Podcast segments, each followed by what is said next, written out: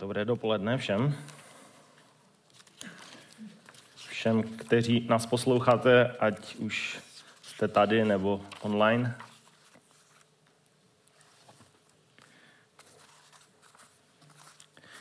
Už jsme tady něco mluvili, eh, nebo Stašek říkal a i Karol se k tomu přidal, že církev by měla být charakteristická láskou. A ostatně je to přikázání, které nám Ježíš dal, respektive dal ho svým učedníkům, nedlouho poté, co, co šel na kříž a co, co vlastně ty věci v jeho životě vzali takový spát. A možná to přímo přečtu, je to v Janovi 13. kapitola 34 až 35. A tam Ježíš říká učedníkům, dávám vám nové přikázání, abyste se navzájem milovali, jako já miluji vás, abyste se i vy navzájem milovali. Podle toho všichni poznají, že jste moji učedníci, budete-li mít lásku jední druhý. A víme, Karol to tady zmiňoval, že to není něco, že bychom si řekli, tak teď nějak musím mít toho druhého rád, i když ho nemám rád, ale nějak to musím udělat, ale Ježíš je zdroj láskou, Bůh je zdroj láskou, On je láska. A On je ten, který nás chce proměňovat a chce, aby jsme dokázali milovat, protože On nás miloval první. A, a to je takové osvobozující, že ten zdroj nemusíme hledat u sebe, ale u Pána. A dnes bych se rád zamýšlel nad tématem, které, když se špatně uchopí, způsobuje narušení té atmosféry lásky. A rád bych se zabýval otázkami jako souzení druhých. Máme soudit druhé, nemáme soudit druhé. Je v církvi prostor na to, abychom, abychom soudili druhé, má to své místo, nebo nemá. A nebo i otázkou, co dělat, když mě druzí soudí, když mě odsuzují. Jak se k tomu postavit. A možná bych se na začátek zeptal, co ve vás vyvolává slovo soud nebo soudit. Co si představujete pod, pod těmito pojmy? Jsou to spíš s tím spojené takové pozitivní emoce nebo spíše negativní? Slyším tady negativní. A asi to mám tak, tak podobně, že, že spíše se mi to pojí s negativními emocemi. A možná bych ještě zmínil, že mám za to, že pokud mluvíme o soudu, musí být k soudu nějaký podnět. Možná znáte přísloví, kde není žalobce, není soudce. Je? Takže je tam nějaký něco, co někdo považuje, že není dobré, že je špatné a pak se to nějak řeší. Ale nechci dnes mluvit o soudnictví jako takovém, ale chci mluvit o případech, kde my samotní se pasujeme do té pozice soudce a rozsuzujeme a soudíme druhé. A často to dopadá, že, že nejenom, že soudíme, ale někdy dokonce odsuzujeme, jak jsem už naznačil. A soudce, soudce, který se zabývá tím, co ten druhý udělal špatně, co měl udělat lépe, proč se možná neučesal lépe, proč se nějak lépe neoblékl a tak dále. A ono, jak si ukážeme dále, to samotné souzení nemusí být jak by vždycky úplně špatně, ale důležitá je motivace. A k tomu, k tomu se ještě dostaneme víc. A vlastně výsledným verdiktem toho našeho soudu samozřejmě není, že by někdo šel do vězení nebo nějaká pokuta, ale spíše to může být nějaká povyšenost, možná nějaké pohrdání druhým, možná pomluvy. A to, jak, jak, jak vidíme, určitě by nemělo mít místo v církvi a to je něco, co narušuje právě tu atmosféru lásky. A chtěl bych právě se trošku zamýšlet víc nad, nad tím tématem, takže pojďme se na to podívat blíže. Trošku jsem přemýšlel, proč jako lidé máme takovou tendenci, jak vysoudit druhé. Sám to znám ze své zkušenosti, jak, že, že ta tendence je.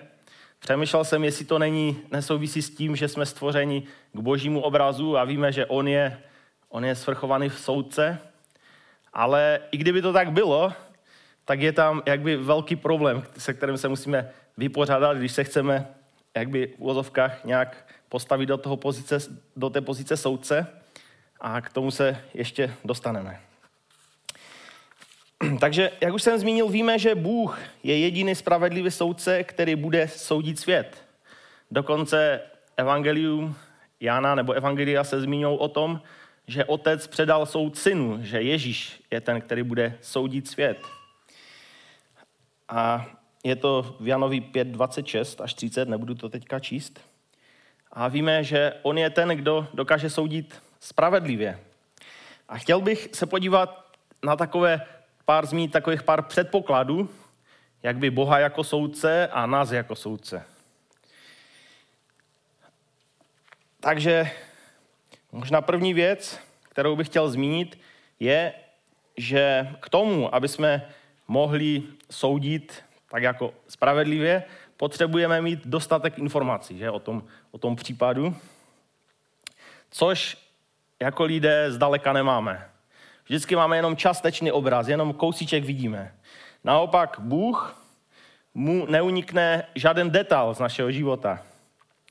On zná každou naši myšlenku, každou motivaci, on zná naše strachy, naše rozpoložení, on zná celý kontext našeho života, to, jak jsme byli formováni, jak nás možná vychovávali. Všechno, všechno to je před ním. A dokonce, což je takové, když to člověk domyslí, takové až děsivé, on ví dokonce i, co by bylo, kdyby bylo. Kdyby jsme byli v nějaké situaci, ve které třeba ani nebudeme, jak bychom se zachovali.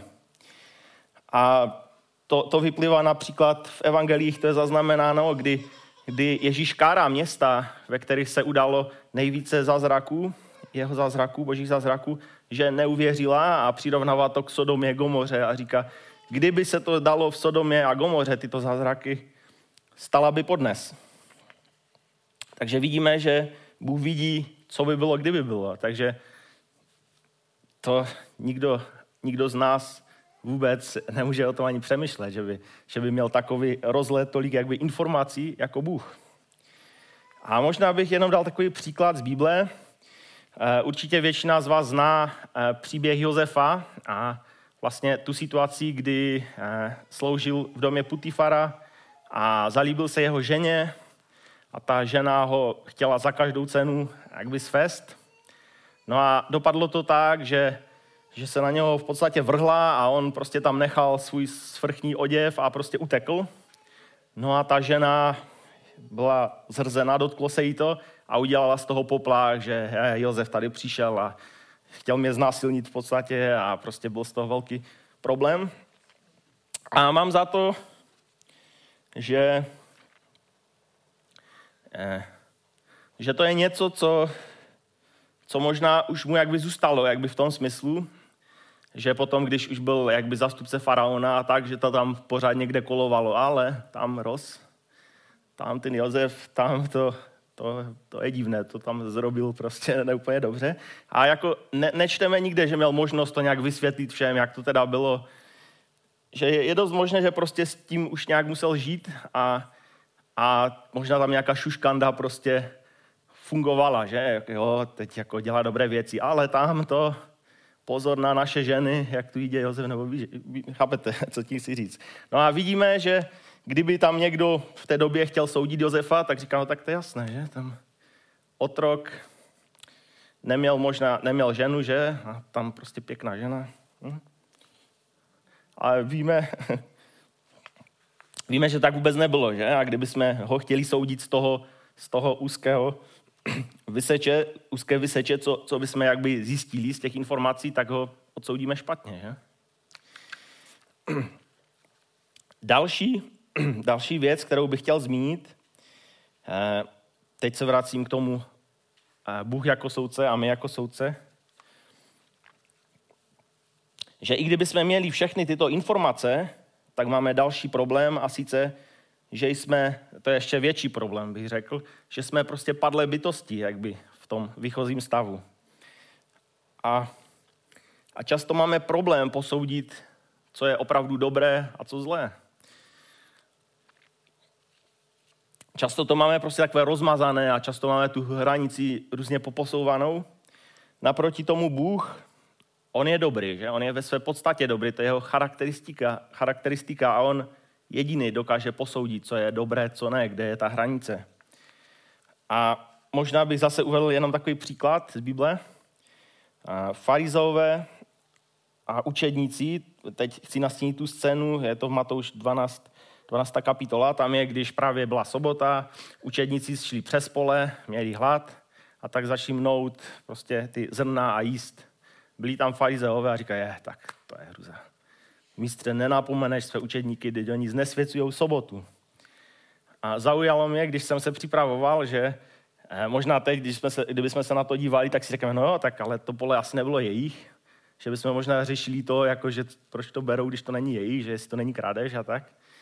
Ale eh, v Deuteronomium, k tomu jsem právě včera nějak jakože se dostal k tomu veršiku, tam je přímo jakby povolené to, že když procházíš přes pole nebo vinicí svého blížního, že si můžeš prostě pojíst, nesmíš jakby používat srp, že bys tam začal sklízet, nebo, nebo prostě filovat do nuše to, tu vínou revu, ale prostě můžeš se najíst do sytosti.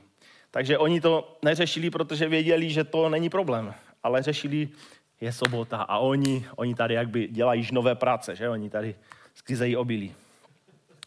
A víme, že, že zase možná, možná to mysleli upřímně, ale ale jak by neměli dostatek informací, jak by nedokázali možná odlišit tu tradici, kterou si vybudovali od toho, co je skutečně boží slovo, jak to vidí Bůh. A zase prostě jako soudcí selhali, že? A potom pan Ježíš jim prostě to musel vysvětlovat, že to není hřích a že, že to je trošku jinak. Takže vidíme další, další problém, který máme jako, jako soudci. A ještě poslední věc, kterou bych chtěl zmínit v tom, tom kontrastu Bůh soudce a my soudce, je to, to, co je jakby na Bohu takové uchvatné, to, co, co možná z lidského pohledu spravedlnosti ani není až tak důležité, protože možná víme všechno, dokážeme posoudit dobré a zlé, soudíme, ale Bůh navíc má ještě úplně další rozměr a to je láska. Víme, že Bůh je láska, že to je, že, že to je jeho charakteristika. Nejenom je dobrý, ale je láska. A s námi to je takové všelijaké někdy, že? S tou naší láskou. Někdy lépe, někdy hůře. A možná zase bych uvedl příklad z Jana 8. kapitoly. A tam je ten příběh o Ježíšovi, když tam byl v chrámě a přivedli k němu ženu cizoložníci a říkali tak, je to, je to jasné. Přistíli jsme ji při cizoložství, tady zákon říká takové kamenovat. Co říkáš ty? Takže z toho pohledu, toho spravedlnosti a toho všeho, to bylo prostě úplně jasné, že? Kameny a prostě pojďme kamenovat. Ale prostě víme, co pan Ježíš udělal, že řekl, tak kdo je bez hříchu, hazej kamenem.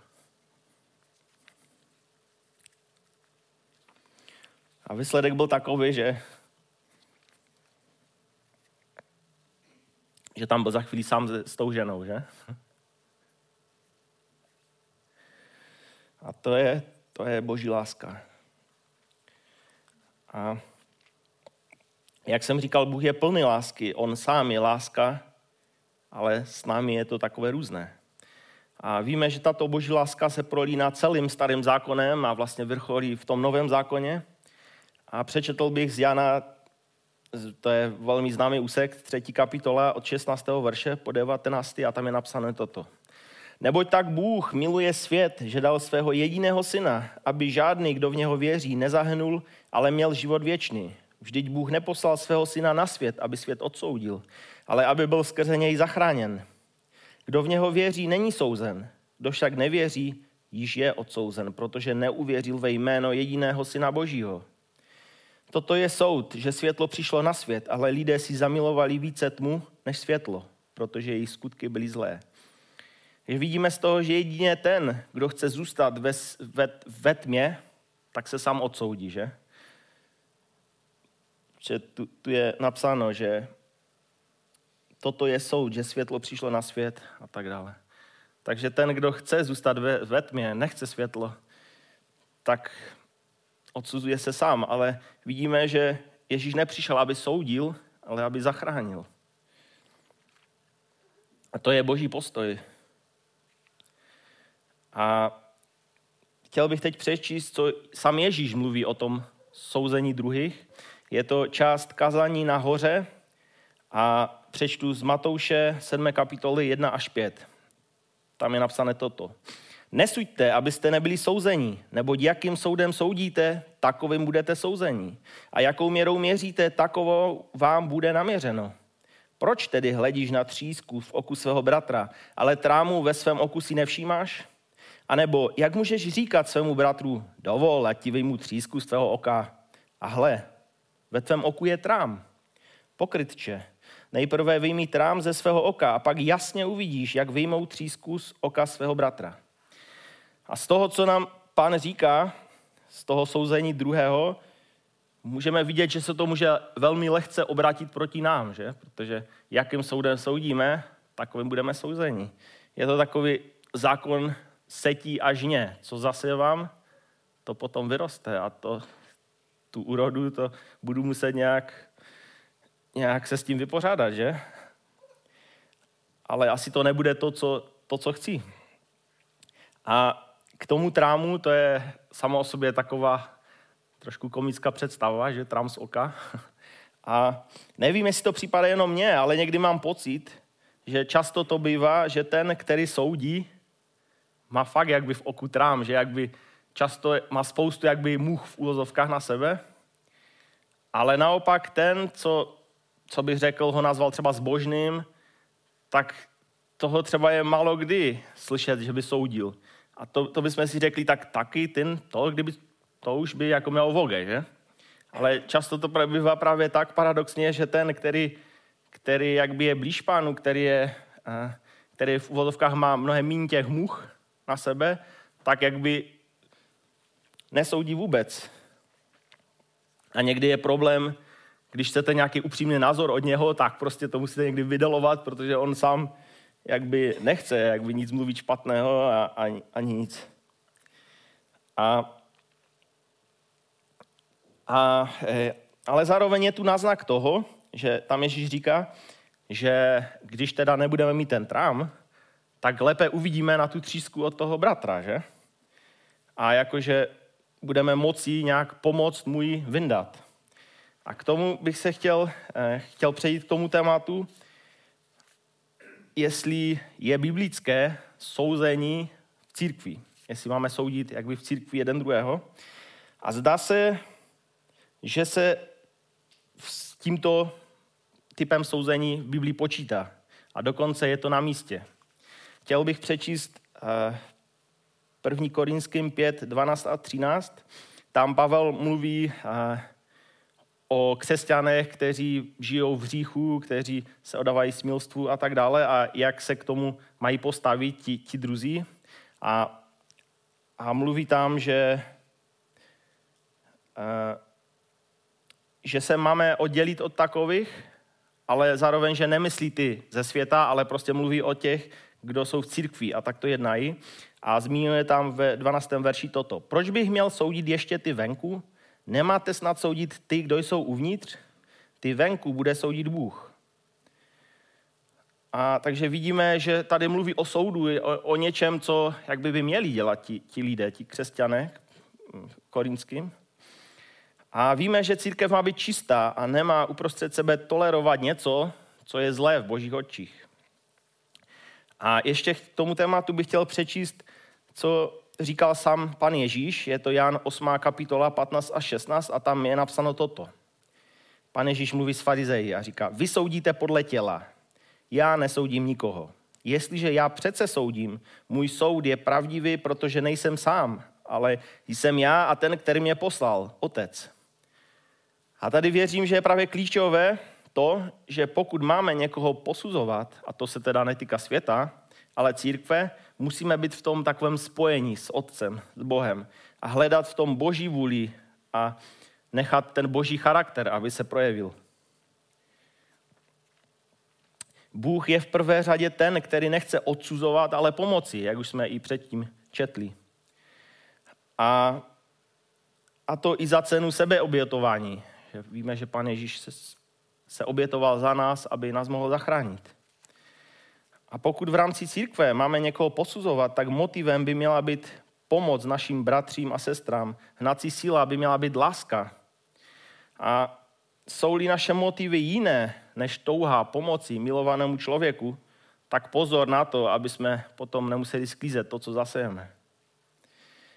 A víme, že, že eh, v Matouši pan Ježíš, nebo na více místech, že pan Ježíš říká, jak by to mělo probíhat, něco takového.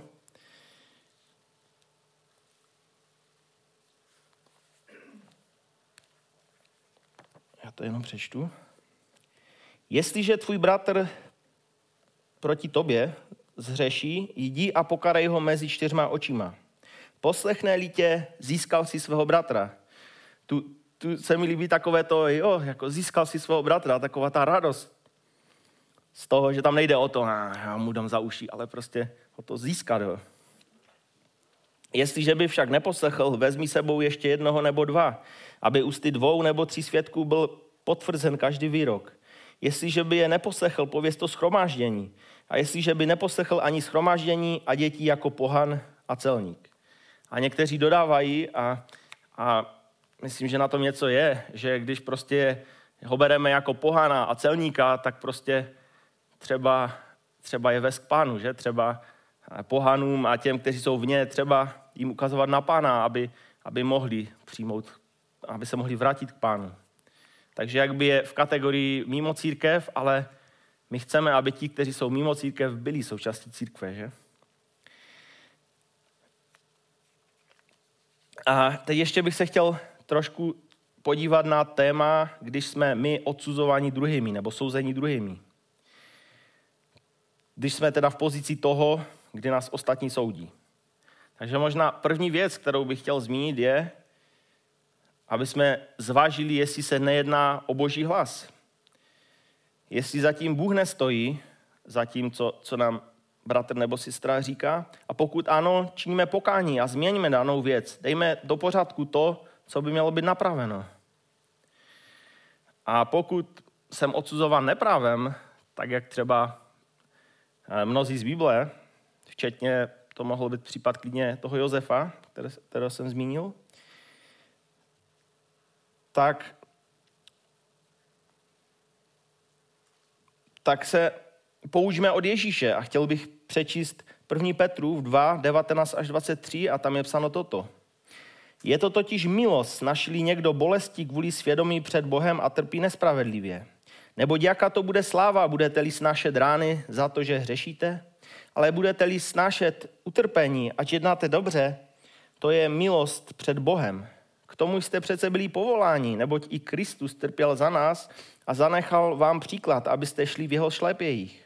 On se nedopustil hříchu, ani lest nebyla nalezena v jeho ústech. Když mu spílali, neodplácel spílání. Když trpěl, nehrozil, ale předával vše tomu, jež soudí spravedlivě. Takže netrap se tím, když tě druzí odsuzují neprávem. Bůh přece ví, jak je to doopravdy. A to je důležité, jak se na to dívá Bůh. Protože může se stát, a často se tak děje, že pak pravda vyjde najevo, že? Že se ukáže, kde je ta pravda.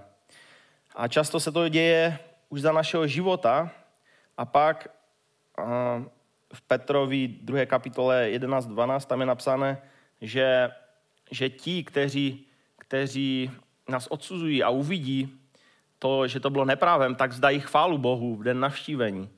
Takže Bůh si to může celé přetransformovat a může to být na dobré.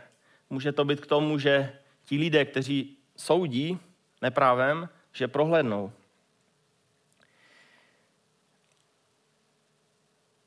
A možná, možná bych dal příklad, například, asi by bylo hodně příkladů z Bible, ale třeba Davida. Když si vezmeme, když byl mladý, tak vypadá to, že bratři a rodina ho tak nějak považovali za takového, no, jdeme na hostinu, ale David, co David, tam, ať jde pazdovce. A i potom, když přinesl ty chleby a syry a v době, kdy jeho bratři byli ve válce, tak i tam můžeme vidět, že ti bratři nebyli moc nadšení, že tam byl a, a když se tam ptal, co, co, co král slíbil tomu, kdo porazí obra Goliáše, který tam byl v té válce, tak, tak oni hned na něho tam utočili, nebo ten jeho nejstarší bratr, že co, že znám tvé zlé srdce, ty se tu přišel podívat na bitvu a tak dále. Ale víme, jak to potom dopadlo, že celé. A, a jako ta pravda, kde byla, to se ukázalo, že? A často, často to tak je i v našich životech, že prostě Bůh, Bůh způsobí, že pravda vyjde najevo. Ale může se stát, že se to nestane během našeho života. A možná už jsem zmínil toho Josefa, že to s ním mohlo žít až jako celý život, že jak by nepíše Bible, že tam měl možnost říct tak, já vám řeknu, jak to teď bylo. Bylo to prostě úplně jinak. Ale prostě nějak s tím musel žít, že mohli být lidé, kteří se už na něho tak dívali, no, jako dobrý vládce, ale pozor na něgo. Co se týče žen nebo něco takového. A, ale víme, že Bůh je spravedlivý soudce a on, on bude soudit spravedlivě. A když ne za našeho života, tak určitě, když budeme před, kdy, když prostě Bůh bude soudit, nebo Ježíš bude soudit svět, pravda vyjde najevo, nic nezůstane utajeno.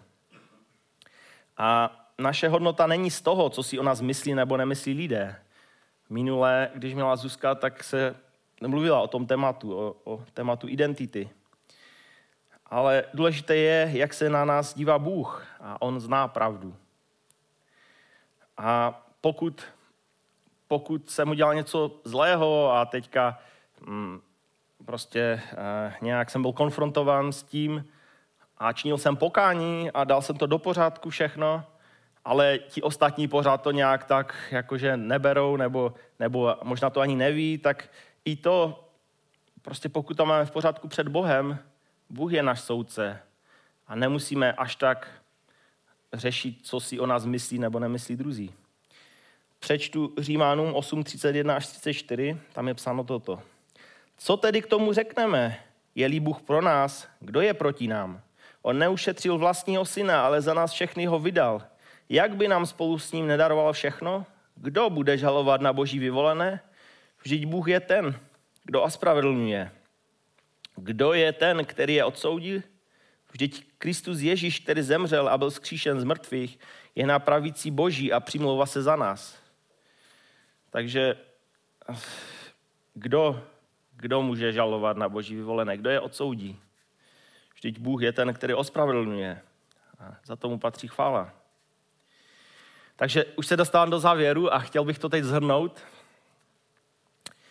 Takže pamatujme, že sami o sobě nejsme vůbec způsobili soudit druhé a když to děláme, tak se to lehko může obrátit proti nám, protože, jak řekl Ježíš, co zaseváme, to sklidíme. A říkal, nesuďte, protože Jakým soudem soudíte, takovým budete souzení. Ano, nezabraníme možná myšlence, které nás napadne, ale teď myslím ve spojitosti, že vidíme něco, a hm, to se mi nezdá. Ale důležité je, jak nás to bude nebo nebude dále ovlivňovat. Asi znáte to, že takové hodně známe, takové to, ten příklad, jakože nezabraníme ptákům, aby letali nad našimi hlavami, ale můžeme zabránit tomu, aby si udělali hnízdo na naší hlavě.